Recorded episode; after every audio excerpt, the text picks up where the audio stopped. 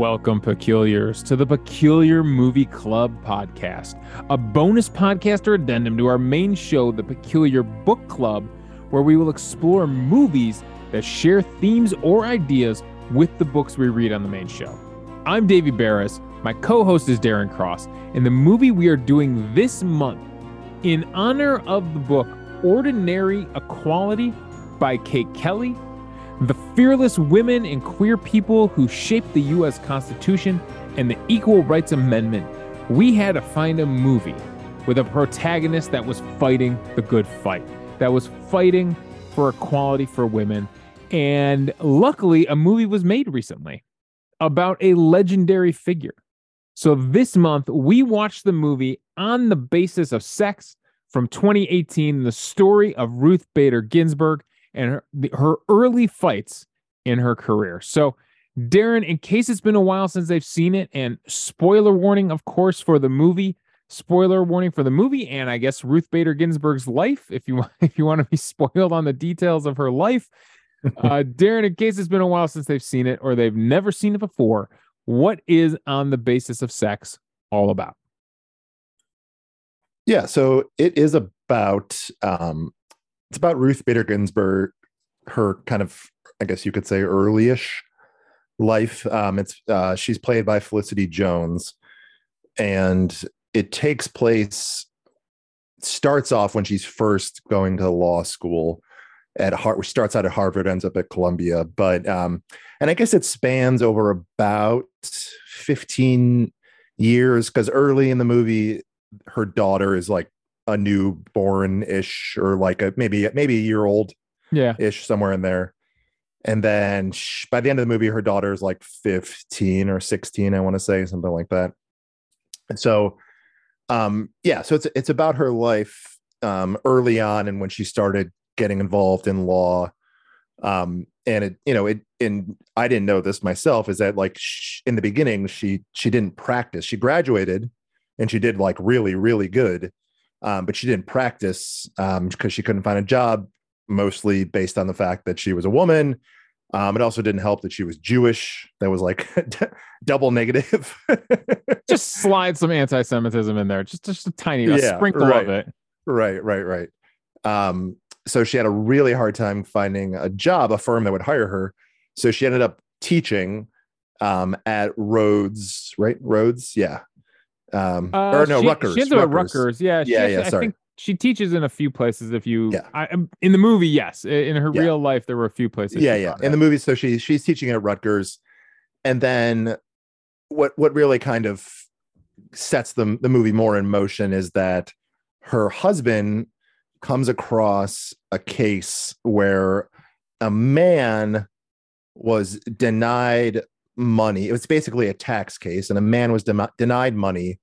Um, he's caring for his elderly mother, who needs a lot of care. And the way the Constitution was written at the time, it assumed that any, any caregiver would be a woman. And so, because he was a man, he was being denied a certain amount of tax exemption on his taxes, saying that. So, essentially, he was kind of being convicted of like being fraudulent on his taxes um, and the movie's kind of about how her and her husband take this case and try to apply it that you can't discriminate based on someone's sex, obviously with the intention of really more so impacting women, but they're taking this case that's being discriminatory against a man as an example, and they end up arguing it. Um, and so the the movie's about kind of her up and comingness around law and how she really gets into focusing around law based on discrimination around sex. How dumb are men that you have to like present them with a man who's being discriminated against for them to understand? yeah. oh my god, this could happen to me? yeah. No, when you put it like that, we should maybe think about this. uh, if that colors uh, what you, what me and Darren think about equal rights and, and this movement and the things in this in this book, I, I guess we'll we'll say up front that uh, yes, we are two male podcasters, so uh, we might not have the most well-rounded view uh, on this no. subject matter but we'll do our best. We love yeah. talking movies uh, and we love themes, so we'll do our best here for you. All right, let's get into it, Darren. Let's talk this movie. Let's start with overall impressions. Just, you know, before we get into themes, what did you think about the movie itself? And, you know, biographies are a little bit interesting. In our old podcast, the No Man Movies podcast, we, I don't think we did a biography, did we? I can't, nothing I jumps to mind. think so. No. So this is, this is going to be a little bit of an interesting challenge for us because it does kind of change the structure a little bit. Yeah. Um, I enjoyed the movie. I mean, I, obviously, I was going in, and I think most people went into this movie with having some idea about Ruth Bader Ginsburg, at least um, more contemporary. Um, but yeah, but I, I thought it was it was good. I thought it was um, you know, it showed a part of her life that I think probably most people were not familiar with. Um, and it was it was helpful because like you do hear about her being such sort of like a trailblazer. Um but i had never like done personally done much re- research but i was only more familiar with stuff that she had done like later in life. Um so so yeah so i thought i thought the movie was well done. I liked that it it kind of i, I thought the pace of it was good that it covered about about 15 years but i feel like it it that kind of helped illustrate that like you know this didn't just like happen overnight. Like this is something that she was concentrating on for a while even if she wasn't like actively doing something. Um but she was it was a focus even when she was was teaching. Um yeah so i thought it was really interesting for me to like just see the the backstory. You know i don't i don't know enough about her to know how accurate it was compared to her real life but um accurate enough that she she appears in it at the end of the movie. Yeah. So I thought that was Yeah, cool. so she signed off on it. Yeah, Uh, it was yeah. it was actually I'll spoil a little early trivia. I believe it was written by her nephew, Ah, okay, cool. um, Daniel Stiepleman, Ginsburg's real life nephew. So it does have a little bit of air of authenticity, you know, having a family member write it. Sure, sure, sure. Um, yeah, yeah. So I thought it was. I would like you know on our old podcast, I would place this in a in the good movie section. absolutely. I the you know the peculiars No, Uh, I have the Davy baby at home, and uh, I think you could appreciate how exhausting life with a one year old is. And to be honest, me and my wife were trying to find time to watch this, and it was like one of those things where it's like, ah, do we want to start a movie? Like, are we even going to be able to stay awake for a movie? And we got about five minutes in, and I was hooked. Like, I I wasn't tired. I was I it totally drew me in. Uh, really engaging lead characters. Uh, you know, uh, we'll talk about actors in a little bit, but you know, Felicity Jones, Armie Hammer. Yes, I know, I know Armie Hammer. Some weird things have gone on lately. I, I Have not they? gonna- oh yeah. You, you know so much more about gossip in this world than I do. No, it's it's it's weird, strange things with yeah, it's like he oh boy, I, I don't even want to get into it. It's it's just it's just weird, strange things. He was like run out of Hollywood and like someone caught him like working at a resort as like a sales. I, I don't know. It's so it's it's a weird thing. He was like down in the Caribbean, like hiding. Oh, right. And, and yeah. Anyways, uh not a good guy. Let's just say that. From from all reports, not a good guy. But uh, he's a good actor in this. Yeah. Um Yeah. so yeah, so the cast is really engaging all the way around. And man, I I love I love someone fighting for equal rights. I love a good legal drama. It kind of really pulled me in. So yeah, definitely a good movie. Yeah yeah it was like um and I, I think that for for the the kind of person that currently you know like in this this day and age if you're if you're pro you know equal rights and that sort of stuff just like seeing all the discrimination is enough to like sort of you're like god damn it what the hell I know. That's like that's like kind of enough to keep you interested because you're like all right how's she gonna get back at these guys uh yeah, literally like rooting for her to topple the patriarchy. That's definitely Yeah. something that is going to keep me engaged in a movie. yeah All right. All right. So let's speaking of toppling the patriarchy, let's get into the big themes of this movie. And we were we were kind of joking beforehand that this might be a shorter episode because kind of one big giant damn theme in this thing, isn't there? Yeah. And uh, it fits pretty well with our book uh, this month. So, uh, what did you have for your top theme? Yeah. So, I mean, if you, I guess if you, if you, if we're thinking about the book too, it would be like sexism slash prejudice. Um, right. Because the book, the book is not, I mean, it not only talks about women, but, but a lot of it's about women.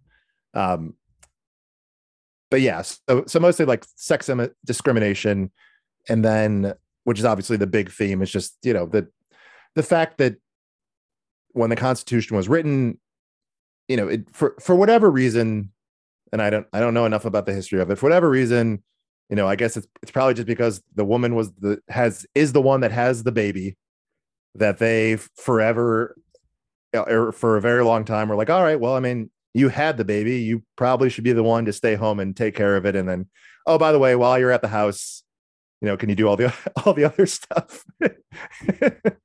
um, and so so yeah, so I mean, it it it it's not surprising, I guess, that because the people that were out working weren't the women, then the people that wrote the Constitution who weren't the women wrote the Constitution without the framework of being a woman. And so it didn't didn't end up in their favor which is which is not surprising. And so um despite despite all you know all the peculiars that have read the book ordinary equality know that abigail adams john yeah, adams' yeah, wife yeah, she tried. She she really really wrote some strong worded letters to her husband telling him to do it. Don't forget the women. And yeah. they did. Yeah. Yeah yeah i forgot that um uh kathy bates character dorothy specifically mentions that in the movie. Yeah. Um so yeah so certainly like sexism uh slash prejudice slash discrimination um was was obviously the the big theme. And then i'll just say the other the other one i put down now because um, we can we can discuss. But um i also thought it was the more interesting not to say the other one wasn't interesting but the more like subtle and inter- interesting theme is like um w- where the line is drawn between culture changing and law changing and like what that looks like in the real world. And it really made me think about for like being something more topical was it really made me think about um the whole like trans thing that's happening right now in in our world in the present day where i you know you get this sense and like i you know from having um nieces and nephews that are, are are old enough now to like you know speak their mind and like have opinions and have experience and that sort of stuff like for the most part they're like the, the whole like any sort of like trans or like gender identity thing is not a problem for them. They're just like oh yeah whatever. It's like you know it's whatever whatever. And so it's like the law is so far behind and i think it's an interesting analogy you could make for what ruth bader ginsburg was dealing with then is like she talks about how like oh like her daughter like her generation didn't care. That, that sexism is is a non-issue for them but the law at that time was still so far behind. It was behind the culture. Um so yeah so sexism being the big one but also this like sort of culture change versus this the speed of culture change versus the speed of actual law change Well, I mean, yeah. So they definitely the line that kind of drives that home. Uh, you know, don't focus on the weather of the day, but the climate of the era. yeah And, and you're right. Yeah. It, you know, it's interesting without because you go through the civil rights battles in the 60s, you go through the Vietnam protests in the 70s. Uh, you know, does the women's movement kind of get pushed aside by those two things over those two decades? And you're you're right. By by the time of the 70s, her daughter is so focused on uh going to anti-war rallies that you're right. The the idea of women's rights isn't even an issue for her at that time.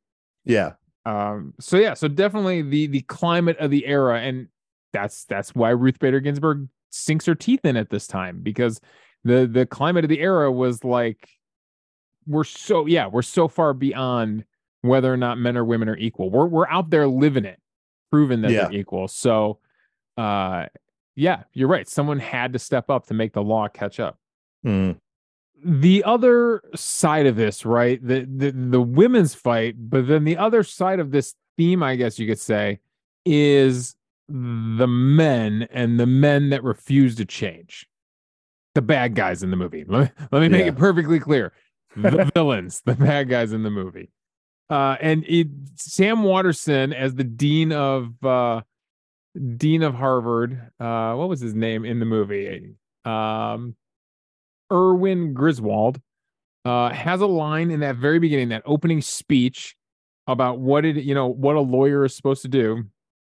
Yeah. And at the very end, he slides in loyal to tradition, respectful and protective of our institutions. Yeah. And right there, I was like, oh no. Oh, no. I mean,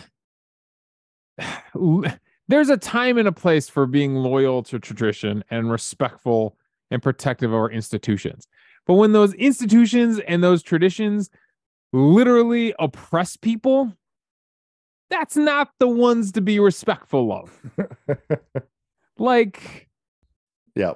I'm sorry. That's that's uh the wrong way of looking at it. Uh those are the ones that need to be broken down and changed and fixed Yeah. and constantly work to improve. Like I mean, yeah, some traditions are are great. Uh we will both went to the Ohio State University. Had a ton of traditions, right? Like Yeah. I was in the band there. Traditions were fun, but these aren't the good traditions these aren't the good institutions that should be protected. So I, I, I definitely saw a theme there of like just how stubborn and how stuck in their ways uh, the patriarchy can be, especially in law, in the law. yeah. Yeah. Like, a, especially like an old profession that it, it's been around for a long time and like only men have been doing it. And so it's just, yeah. And then, and then they took it. I assume this, this had, because they took it a step further, I assume this is probably what actually happened. But so he says that, but then like they have the special dinner that's like just for the women that were enrolled in the program Yes. um which at first you're like oh that's kind of nice you know and like you know like obviously they know that they're the minority and that and so maybe they if they can kind of have a camaraderie amongst themselves that'd be cool or whatever. But then he asks them he asks them to explain amongst other things what he wants them to go around and ask them why they deserved to take the spot that a man could have taken instead. And i was like holy jesus. And he, the look on his face was like he was doing them a favor. Yeah Like he has this look on his face, like I think that was a perfectly acceptable question. Let's begin. Yeah. Let's begin discussing. Yeah. Yeah.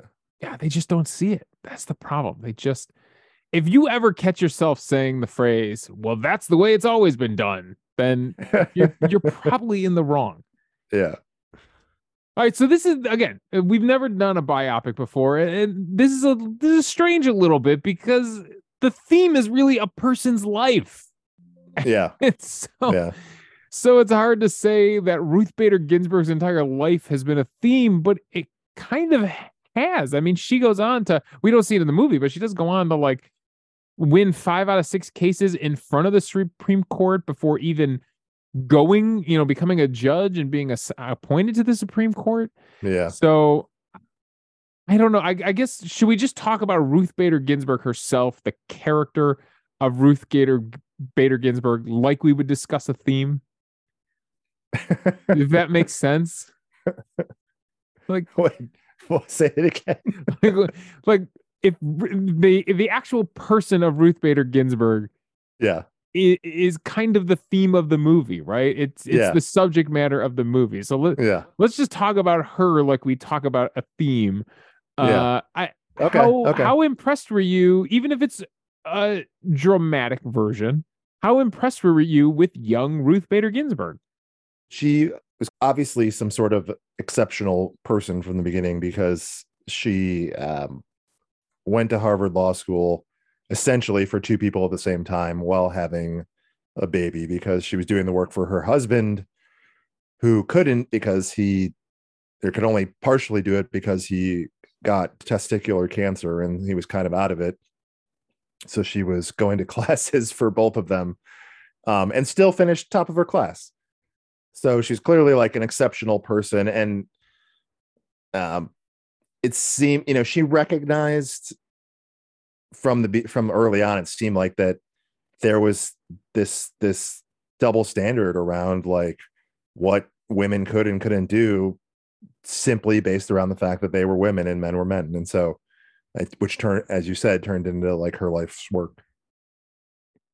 Yeah, and it was interesting to see. It was interesting to also see her early struggles.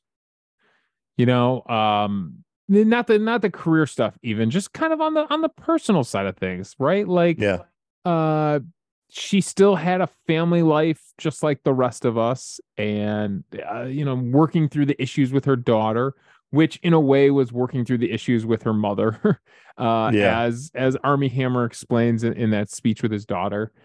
Um, yeah, just uh, you know, fighting with the people at the uh, uh, ACLU, and you know, trying to. It, it wasn't just a smooth. It wasn't just smooth sailing for her. Like we saw her tenacity. We saw how she was able to get people to buy in to what she was working towards. Um, she it, it's just it's an interesting path she paved because she didn't have to fight everybody along the way, but you know people weren't just signing up to help her because she's Ruth Bader Ginsburg. Like she had to be strategic and smart and really pull people into her side and into this fight in the right way. And she had to like like she had to make compromises too. So to see kind of how she navigated all of that, uh, fascinating and impressive. Yeah, yeah. I mean, she knew what was right for a long time, but I think she had a hard time, um, sort of, um, what's the word for it? Sort of, uh, she had a hard time like communicating it, especially communicating it in a facility that, or in a capacity that was like legally judged right? Or or even even having the opportunity to be in a platform that could have any impact on legality. Yeah so very impressed uh with we'll say the portrayal of ruth bader ginsburg because obviously the person ruth bader ginsburg uh, you know we we'll never know. We weren't there. We'll never know how yeah. dramatized some of these things are uh, you know, I was thinking about her kind of her struggles with actually presenting, standing up in the courtroom, and, and, whether it was the moot court that they set up or in front of the actual judges in the final scene. We'll never know kind of how much of that was dramatized mm-hmm, uh, for mm-hmm. the movie. Um, but it definitely was uh, an important aspect in what I'm going to call the anatomy of a legal movie. So I just want to double check with you. Did on the basis of sex, did, did it check all the boxes for the anatomy of a legal movie? Did it did it have all the pieces and parts that you need to see in a good legal drama? I think so. I think so. I was trying to like count them off in my head. Like, um, we had the the case that nobody wanted. Yeah. Right. Yeah. And then she discovered it. Um, and we had everybody telling her that she shouldn't take the case. we had the moment where uh, we had the moment where there was a settlement on the table and she could have walked away from it. Yeah. Uh, with with a with a lesser victory. Yeah. Um we and then we had we had the struggles like are you the right lawyer for this case? Like that's a big that's a big one cuz half the time in legal dramas it's the the lawyer's own self-doubt that is like one of those like destructive factors yeah so i i keep thinking of a few good uh is it a few good men right tom cruise and and is that the classic jack one jack nicholson yeah yeah yeah, yeah. um like right is he the right lawyer to try that case like that's yeah. throughout the whole yeah. movie um and they then, uh they they did the the um gave us a reason to not like the def- the the uh defense or yeah. defense. Yeah, defense. Right? Absolute. No. no. Yeah. Prosecution? Defense? the government. We'll just say The the government, government. um, and then most importantly, the line. Was there the courtroom exchange and courtroom line, right? In a few good men, it's uh I want the han- truth. You can't you- handle the truth. It- in my cousin Vinny, it's it's it's the whole Marisa Tomei positraction speech. Positraction. That's the word. and I I think it's not as good of a line as I want the truth, you can't handle the truth, but the the whole freedom line, you know, Yeah. the word freedom also doesn't exist. It's a pretty good line. Yeah. There's been some pushback because people were like, the word freedom does exist in the Bill of Rights. And the guy who wrote the movie is like, yeah, they had to write the Bill of Rights to correct the Constitution. Like the Bill of Rights is a correction. so it doesn't appear in the Constitution. Um, so I don't know. What what did you think? Was it was it a good line? Yeah, but I'm trying to what what was the whole line? Because the thing that sh the thing that the defense the government said that she then took and like kept saying. So so they said to her that you know the word woman doesn't appear anywhere in the Constitution, and she looks him dead in the eyes and says, "Neither neither does the word freedom." Yeah, yeah. And they were like, "Ooh, damn, she's right." But we love freedom. Built our whole identity around freedom. Uh, I don't know. and then what? And then what was it? There was there was one other though that I'm trying to think of that sh- that it kind of like sparked her. Remember, oh, like so- she's something something the other dude says. Bozarth. By the way, what a name, Bozarth. James Bozarth. yeah, Oh. it doesn't matter. It's I don't have the dialogue in front of Yeah, me, but you're yeah, right. There, there is something because there, there's the moment something clicks in her, Yeah, yeah, yeah. and she's like, "Oh yeah, I got him." It's like Rocky coming out of the corner for the final round of the fight, and there's something different in his eyes. yeah. All right, He keeps getting punched. He keeps getting punched by Drago, but he's just like, "You're not even that strong. Doesn't even hurt. Doesn't hurt." That's how tough Ruth Bader Ginsburg is. Doesn't even hurt. Um, all right, let's move in. Speaking of Ruth Bader Ginsburg and speaking of James Bozarth, let's move into top performers. Uh, because we have quite the interesting cast here. Um, a ton of big hitters, a ton of big hitters in this one, uh, including some legendary character actors. Darren, who did you have for your top performer? I was I was kind of debating between two. So I was considering. Well, I'm, I have a few things to say. I was considering Felicity Jones as Ruth Bader Ginsburg because she did a really good job. Um, and then like the five seconds that Kathy Bates is in the movie, you're just like, damn, she's a good actress. yeah, she is.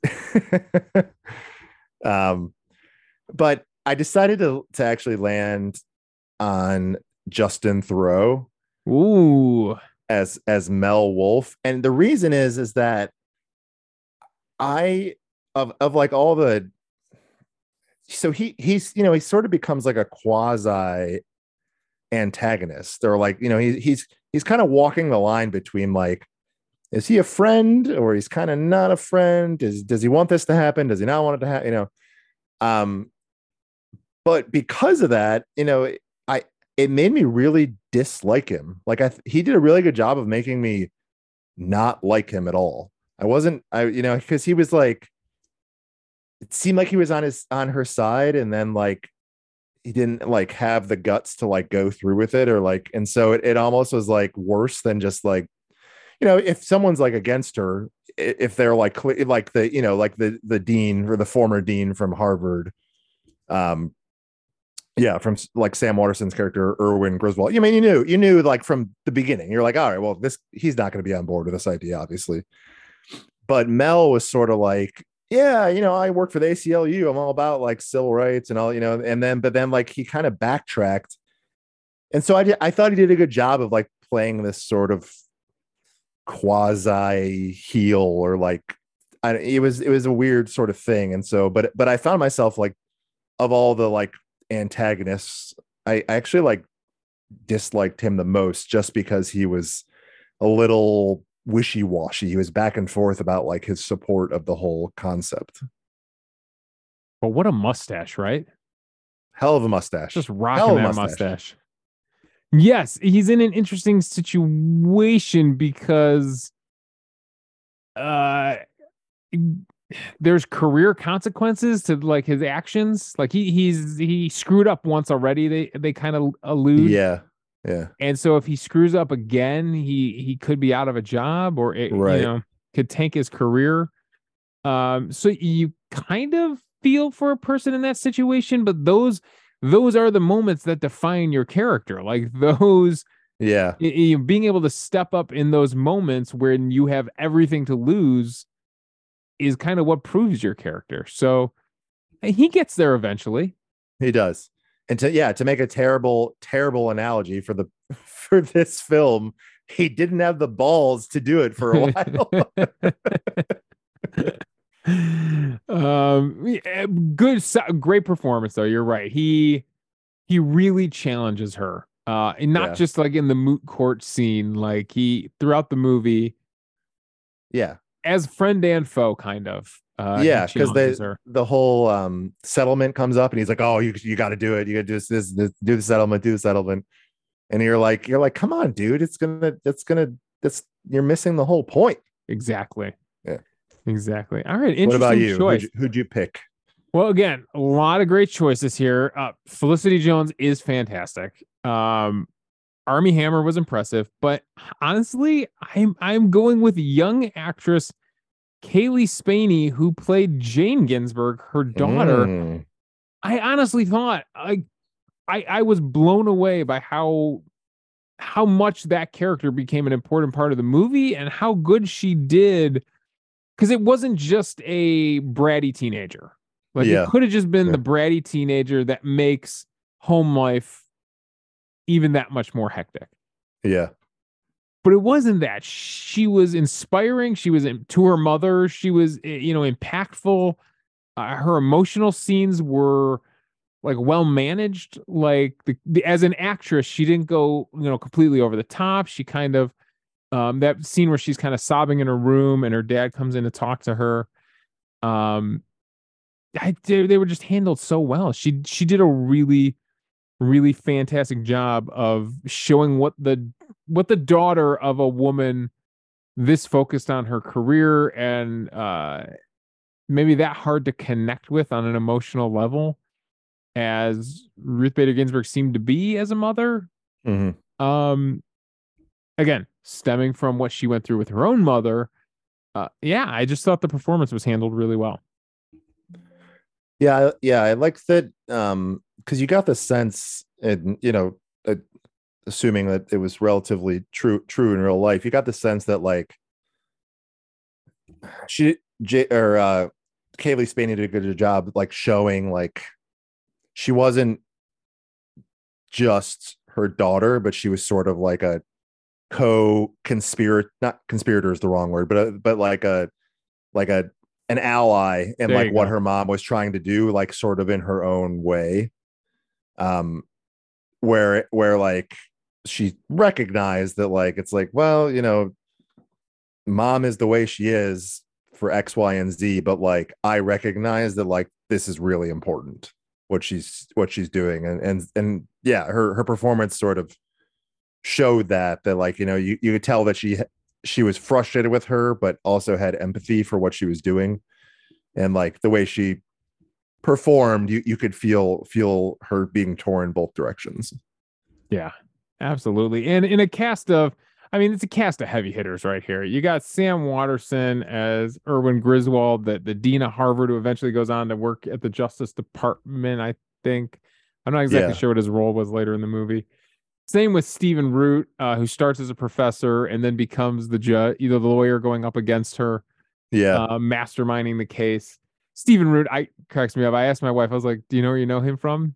She's like, "Office Space, Milton." I was like, "Yep, that's that's right." I was like, "Also HBO's Barry." She's like, "Oh my god, yes." Yeah, he he can pull dude, he can pull off a really good creepy guy. I'm, he's a chameleon. Unbelievable. Yeah. Yeah, 'cause he- he like it it's something about his his delivery where like you just you look at him when he talks and you're like is he thinking about killing me i think he's gonna kill me uh, and you're right. Kathy Bates, uh, incredible in her tiny role as Dorothy Kenyon. Um, yeah, a lot, just a lot of great, great actors in here. The the guy who, uh, it was Charles Moritz. Yeah, Charles Moritz was the guy. Chris Mulkey played him. Again, real understated performance. Like kept his cool the whole movie. Like again, Yeah. strong, strong performance there yeah as this poor guy that's knows he's being made an example of, but is going along with it because he knows it's the right thing to do. yeah Yeah. Yeah. All right, Darren. Uh, a hell of a cast in this one. Uh, let's move on to uh connections to the book. Let's dive into the book, Ordinary Equality. And uh, for those peculiars that haven't read the book, it's it's kind of a unique book to the Peculiar Book Club because it um it's kind of written a little bit like a textbook where each chapter is a a different woman throughout history that has fought for equal rights and uh, whether it was the suffrage movement and getting the vote for women and then moving into the equal rights amendment and the women that continued to fight to get that passed through congress. And i mean these women these women went to war. I mean they fought battles against just the worst sexism you could possibly imagine.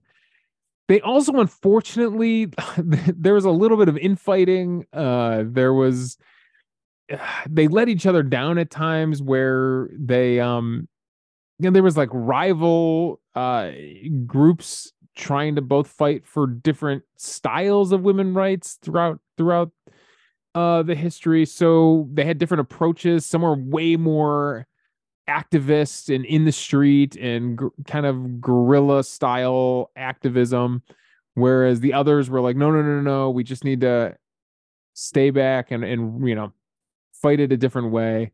Uh a respectful fight yeah so i don't know how do you think this movie do you think it hit the mark uh connecting to the book this month when it comes to themes Well, I think it's um I think the one the one theme we talked about is is you can kind of highlight with the book is that like it takes to really like make something happen, it it takes more than one approach. Cause like with Ruth Bader Ginsburg, right? Like her her whole thing the whole time was like, oh, you know, i- i- if if something's going to change, we have to change the law. The law has to change because people want to follow the law. People are going to, for the most part, are going to follow the law, and to make things change, they follow the law.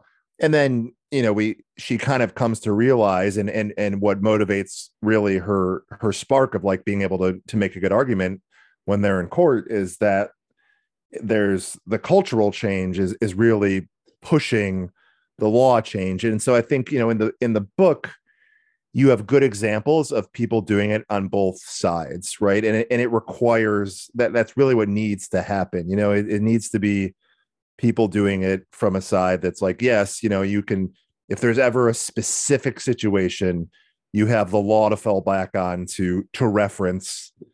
But in day-to-day life you know the the people the culture of the people have to want it. You know they have to that has to be something that they're they want to happen and they have to frankly demonstrate it by just the way they live their lives.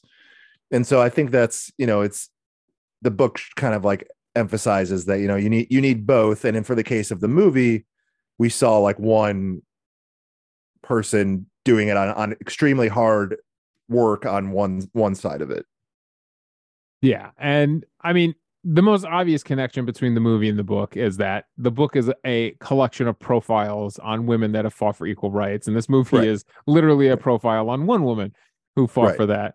So Yes. o- obviously, it does fit the themes there. But um, the things that Ruth Bader Ginsburg experiences, um, I think those themes definitely have repeated themselves throughout history with the other women. Uh, there's not so much infighting in her life, but they're definitely, like we said with uh, uh, the ACLU guy, Mel, um, yeah. with Mel. There's people that you feel like are on your side, and then suddenly they're not. They have different motivations or different things pushing them in a different direction, and you Mhm. don't feel the support from them anymore. And that's something that's continued to repeat itself throughout history. A lot of the women in the book experience things just like that where they they think they're part of a team they think they're part of a group and then suddenly the group's going in a different direction uh than they are. And they have to figure out how to continue to fight. So yeah I, I just think a lot of the experiences that we see ruth bader ginsburg go through uh are things that definitely have been throughout history and unfortunately uh are some of our best fighters uh keep having to go through these things. So yeah, yeah yeah and i and i think you know the doing it from the the not the not legal side like the more cultural side is what tends to garner a lot of attention because it's it's you know it's it's more out there or more like newsworthy. Um so you know it's it's nice to see the like and not to say that Ruth Bader Ginsburg didn't didn't get plenty of of attention. She did but like you could argue that like her approach was the the more boring unev- uneventful way to do it but like no less impactful. I mean the money is always it's always where they end up getting them right? It's always it yeah. makes me think of uh, uh who was the chicago mobster that they finally took down because of taxes oh what's his name oh um al capone Al Capone. Yeah, right. They of all the crimes that got committed, they finally get him with the money, and it's the same thing here, like tax law. That's that's how we finally get a, a legal precedent for equal rights is because of tax law. right right you have to you have to take something that everyone already agrees upon is illegal and just apply it to what to what you're trying to to get done I think the last connection between the book and the movie is they they both demonstrate that the fight's not over. Like so many of these people fight their entire life and never got to see what they were originally fighting for, right? There were so many people that fought for the women's right to vote that never actually saw it come to fruition, you know, by the time Yeah. it did. And uh, same thing with the Equal Rights Amendment right now and the things that Ruth Bader Ginsburg was fighting for she didn't get to see them fully come to fruition uh, throughout the course of her lifetime. So I think both the movie and the book uh, definitely highlight that it was it was a one it was a it was a big battle. It was a large battle in the continued ongoing war uh, for equal rights. Yeah. So we got to keep going. We've got to keep going. Mhm. All right. Uh, let's take a step back. Uh, let's get a little silly. Got a little heavy there. Let's get a little silly. This is the Peculiar Movie Club, part of the Peculiar Book Club. So it's only fair that we shout out the most peculiar moment in the movie. What did you have this month for your most peculiar moment? I had that I, I would love to like I should look this up and see if it's like tr- truly true. It it felt very like I don't know like gang versus gang when it turned out that like all the people that that she was kind of against in college ended up being the same people she was against fighting for this trying to get this win this case. It was like the same team of people all just happen to end up in this like oh it's it's everybody that you disagreed with in college and they're also the people that are going to be against you in this court case so it i mean yeah i need to look it up to see if it was if they did it for like for just for drama of the movie or if it like legitimately ended up that like all these people ended up working together It wouldn't be the first time that a movie or even a book has like combined a few historical people into one person right to right, simplify a narrative. sure Uh, sure But yeah, you're right. I didn't look that up either. But yeah, uh, it was a close knit group of people that kept bouncing off of each other throughout that 15 year period. yeah yeah yeah Even, I mean, even like the fact that Dorothy Kenyon had pull over Mel Wulf like because she was a board member of the ACLU. Yeah. So like, yeah, I, there are a lot of connections there. Yeah. All right. Uh, my most peculiar moment. It's gonna be a a movie production moment. okay. Uh, when she gets to Denver, right? They don't show her landing at the Denver airport or anything like. She doesn't drive past a "Welcome to Denver" sign. She gets Yeah. out of the taxi cab, and there is just a picturesque mountain range of snow-capped mountains at the end of the street. like, I, I, I don't know technically how they did it, but it felt like a street with a green screen at the end, and somebody just slapped some Rocky Mountains in the background. Just, it was a little on the nose. yeah. I wrote Yeah, down yeah, subtle, subtle mountains in Denver. Oh, so yeah, that's going I, down as I my can most pic- now that you're talking about it, I can I can picture that scene when she's driving, riding in the taxi. Yeah, yeah. All right, Darren. Now that we've said our most peculiar moments, it's time for quick picks. It's time for us to the nitpicks of the movie to pick out those last little details, all the list, last little things we got to get in there. What do you got for me this month in quick picks?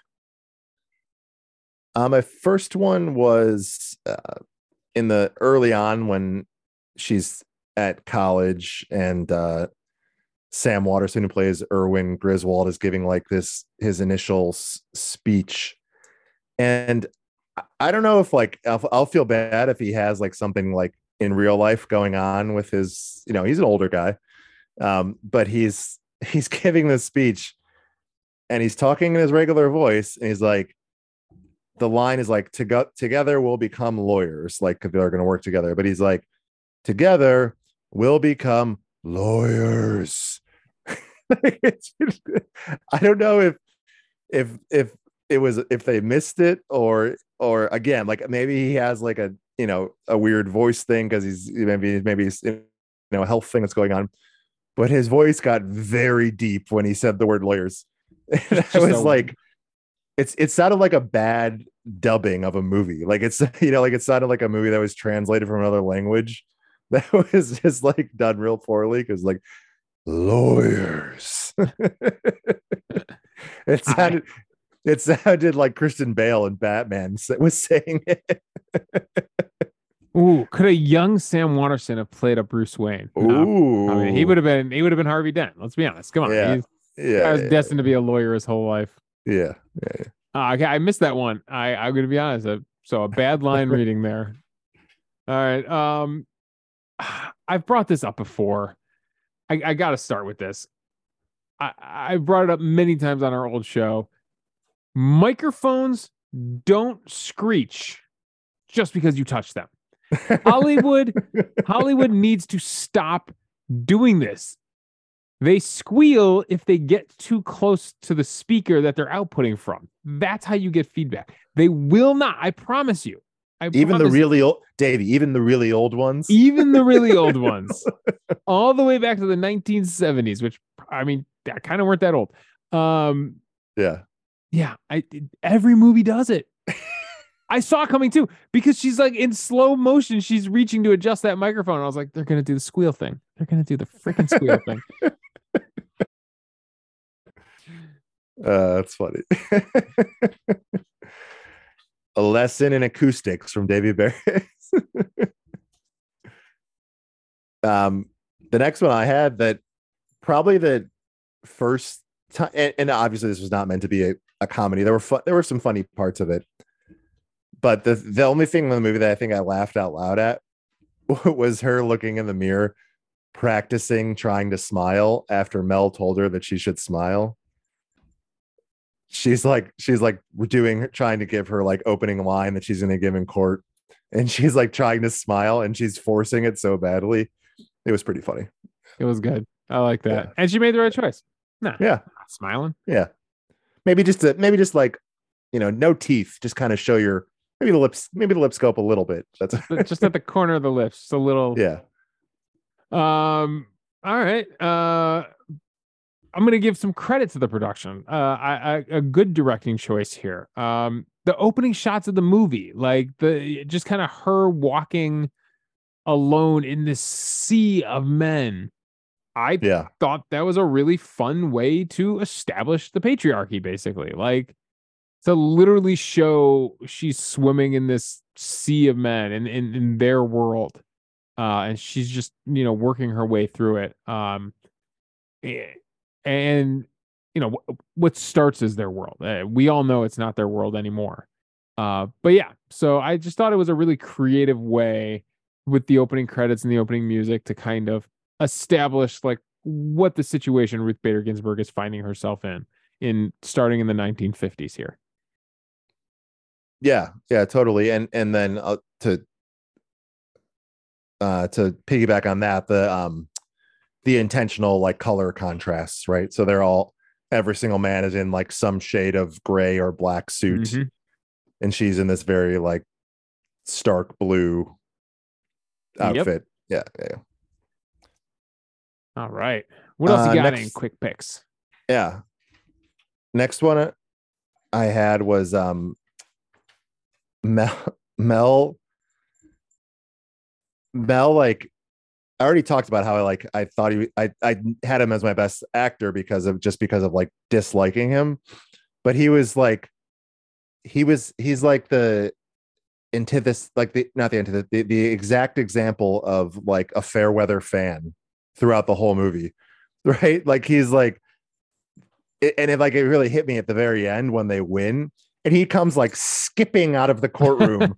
He's like so excited and like and like uh, talks about he's going to go gloat about their great win or whatever and i was like dude two minutes ago before this you were like this is like because in the in the middle of the thing he's like to the, the client the client who's they're representing is like how do you think it's going and he does this like big like i don't know crash and burn whistle, crash and burn. yeah, yeah, yeah, yeah, yeah. Yeah, he was just he was such a a fair weather fan. It was it was funny. Yeah. All right, right on. Uh, yeah, clearly that character had an impact on you. Yeah, yeah, yeah. Um, all right. It, early on the movie, they're playing a game of charades. They're hanging out in the student lounge, Yeah. and uh, her husband is up there acting out the charades. And I'm sorry, it took that group of kids way too long to get blue suede shoes. way too long. I mean, first word blue, an Elvis song. Come on. What else is it going to be? yeah, yeah. That's that's true. I, the poor guy collapses in it. there isn't another one, is there? There's It could have been Blue Moon, but that's not an Elvis song. yeah, Yeah. yeah, yeah. Blue suede shoes. He was pointing at his shoes. All right, Darren, I got a few more quick picks here to kind of wrap things up. Uh, number one, could you sleep with a typewriter clicking? uh, Because her husband falls asleep on the couch and she is just clattering away on that typewriter. He did have testicular cancer. He might have been under the influence of several medicated drugs. Okay, I will give him the benefit of the doubt there. I, I think someone typing in a typewriter might be the most awful sound to keep you up at night. And then finally, I I don't remember high school my high school English classes enough. Was Atticus Finch really a bad lawyer? I have no idea. I thought have he was no- America's hero. I have no idea. Well, I, maybe one day on the Peculiar Book Club we'll get to a kill 'em to kill a mockingbird. Um, but until then, uh, I guess this movie wasn't very kind to Atticus Finch. yeah. Nobody's probably ever talked about To Kill a Mockingbird on a podcast before, so you guys should do that one. All right, Darren. Uh, how about a little bit of trivia before we head out on this episode? yeah. All right. So, like we said, uh, the movie was written by Daniel Stiepleman, who is Ruth Bader Ginsburg's nephew. I guess the uh, the the studio and the powers to be wanted him to write the husband character as more of an antagonist, and he was like, "No." like, this is my actual aunt and uncle. I'm not I'm not making Yeah. him seem like a villain. Yeah, So I thought I thought that was interesting. that is Uh, interesting. Ruth Bader Ginsburg, uh, director Mimi Leder, uh, did get Ruth Bader Ginsburg to appear at the end of the movie. Uh, apparently, it, they she did three takes, and she was like, "That's enough," which I'm not shocked about because I have filmed, let's just say, people in positions of power before, and something about it they do. They're like, "Okay, one take, all right, you got it, we're good." Like, I, but uh, okay, okay, it is what it is. That's the power of editing. um the other person who was up for the role of Ruth Bader Ginsburg was Natalie Portman. What do you think? Would you could you have seen Natalie Portman playing this role? yeah, actually, I think I could. I don't know if I'm being biased in my head because I know she's Jewish, but but yeah, yeah, I think I could. I think I could see it, but I mean, ah, it's so hard because like Felicity Jones did such a good job. I don't know if Natalie Portman would have been as intimidating in the courtroom as She's like Felicity too- Jones is at the end. Yeah, she's like too adorable or like too cute. Yeah, and You're you know like- the only thing in my mind is Natalie Portman in as Princess Amidala in Star Wars, and she does Yeah. get to she does get to stand up as a senator and speak in front of the Senate in that movie. Yeah, And I, I think Felicity Jones just hits a little harder. yeah, yeah. It's it's yeah, it's it's one of those things where you're like the the person they picked did so good that you're like it's hard to imagine somebody else doing it. Yeah, absolutely. Oh, she's British. I didn't know she's British. Who Felicity Jones? Yeah, I didn't know that. Ooh, she was hiding her accent the whole time. Oh yeah. Um, you know, bringing up Natalie Portman and the Jewish thing, it does make me think. On our old show, we used to do a segment where we where we'd pitch a sequel to the movie, or a prequel, or a sequel. I if, if I had to pitch a prequel, I just I just want I want like a like a short mini series about Ruth Bader Ginsburg's time at that Adirondack, at upstate New York um, Jewish camp with Mel. I want Mel Wulf and uh, with a mustache, with a young mustache, Yeah. trying to grow a mustache for the first time, and uh, and Ruth Bader Ginsburg palling around at this Jewish camp. We we've seen it. If you're a fan of the TV show, uh, The Marvelous Miss Maisel, they did a whole like series of episodes up at one of the yeah. Yeah. Yeah. camps, and I just think it would be absolutely delightful to see. So you want like wet hot American summer at the Catskills. Yes, yes. Uh, all right. I think that wraps us up on this episode. So, uh, a really, really fascinating movie. I hope me and Darren did justice to the cause, did justice to the fight. Uh, being unfortunately two male podcasters discussing on discussing on the basis of sex. Um, but maybe that's how we trick them, Darren. Maybe that's how we get them. They hear they hear us talking about it. Yeah. And they realize that they got to come around on these things. Uh, yeah. yeah, it's time to uh, it's time to be done with tradition. It's time to uh, knock down those institutions. I yeah, I I don't think we're gonna change the world in this podcast, but I think we had a good Not conversation. with that attitude, you won't. but I think we had a good conversation about the movie on the basis of sex. yes. All right, coming up next month, uh, we have got an interesting book about an immigrant story. Uh, we are going to be reading on the Peculiar Book Club the book The Evening Hero by Marie Myung Ok Lee, a sweeping lyrical novel following a Korean immigrant pursuing the American dream who must confront the secrets of the past or risk watching the world he's worked so hard to build come crumbling down. And in honor of that book, we found another recent movie, a 2020 movie that literally is about a Korean immigrant story. Uh, and the movie is called Minari. Uh, Minari, starring, I was, uh, it was directed and written by Lee Isaac Chung. It stars Steven Yeun, uh, Yeri Han, and Alan Kim. Uh, it is not available to stream anywhere unless you have like Fubo TV. So, uh, but it's available to rent at all your normal places. Your your, your Apple, your Amazons, all everywhere you go online right now to rent a movie. Uh, it's available to rent. So yeah, so join us as we look at these two Korean immigrant stories and look at the themes, see the parallels, and see where these two stories uh, might intersect. So, uh, Minari is the movie coming up next month. All right, that does it here. Thank you for joining us for the Peculiar Movie Club. Make sure to subscribe, rate, and review the podcast on whatever podcasting app you are listening on. Whether you're leaving a review for the Peculiar Movie Club or whether you're leaving a rating or review for the big show, the Peculiar Book Club, it helps us out. It helps people find the show. It helps the algorithms. So please help us out that way in supporting the show. We will be back with more peculiar books on the main show, and we'll expand those themes in the movie world every month right here on the Peculiar Movie Club.